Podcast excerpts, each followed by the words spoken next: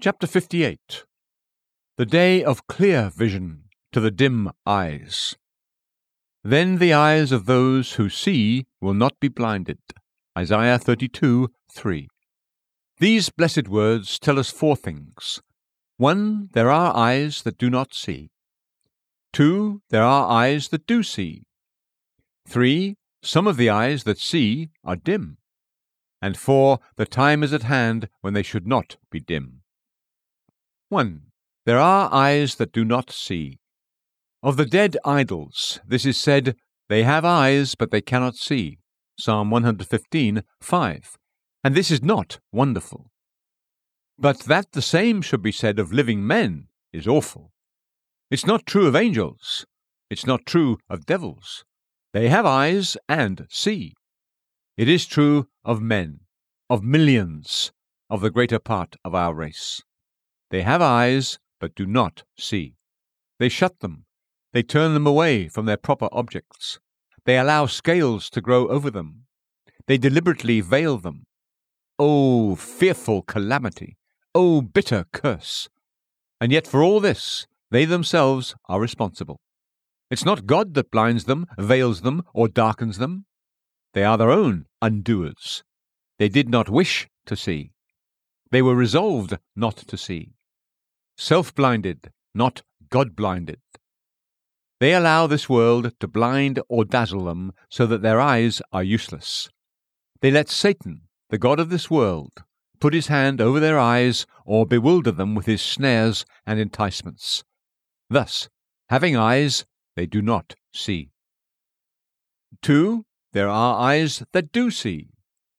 These are they whom God has enlightened, whose eyes the Son of God has opened for it is his work to open the eyes of the blind. They did not open their own eyes, their eyes did not open by chance. Once they were blind, quite as blind as others, but now they see.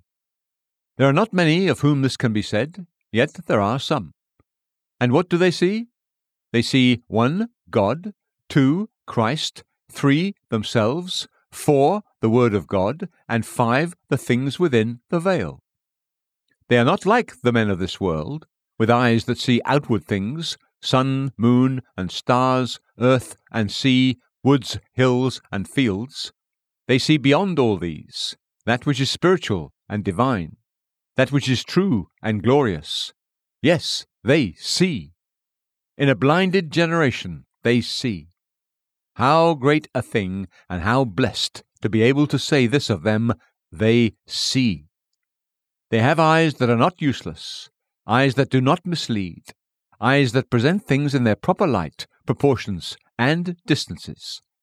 Their eyes have been anointed with the heavenly eye salve, and they see. They no longer stumble nor grope in the dark, nor go after false objects. They see, and they know that they see. 3. Some of the eyes that see are dim. They see, but they do not see afar off. 2 Peter 1 9. They see, but it is dimly. Their vision is defective. They see men as trees walking. They are nearsighted and short sighted. Their eyes require further purging. They ought to see fully and truly, but they do not. They were not meant to be dim. God has no pleasure in their being dim. The objects are vivid and distinct, yet they are seen dimly. In what respects is this the case? What they see is, one, only part or parts of the truth, and two, imperfectly realized. The gospel is but half a gospel. The cross is not so full of peace and light as it should be. The way of life is only partially known. The coming glory has only a feeble radiance. The advent of Christ has only a little value to them. Christ himself has only a little of the excellence that he should possess to them and is poorly appreciated.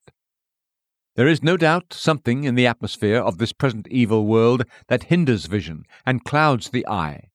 But still, after all, it is the dimness of the eye that is the evil. How many are afflicted their whole lifetime with this imperfect vision? How much they lose by this! Their faith is not the substance of things hoped for, it is but the shadow of that substance. Hope is to them a vague expectation, with little certainty or brightness in it. Their life has more of the cloud than of the sunshine about it. And for the time is at hand when these eyes will not be dim. There are many partial removals of this dimness even now, times when we see farther and more clearly. At Pentecost, this was the case. At the Reformation, also. In times of revival, it has been so. In individual cases, this has been known. Paul was a man that saw clearly. Augustine, Wycliffe, Luther, Calvin, Knox, Rutherford, and Edwards were all clear sighted men, from whom the Holy Spirit had purged the scales and the dimness.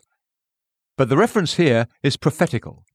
The prophet points to a coming era of perfection, when we will see him as he is, see as we are seen, and know as we are known.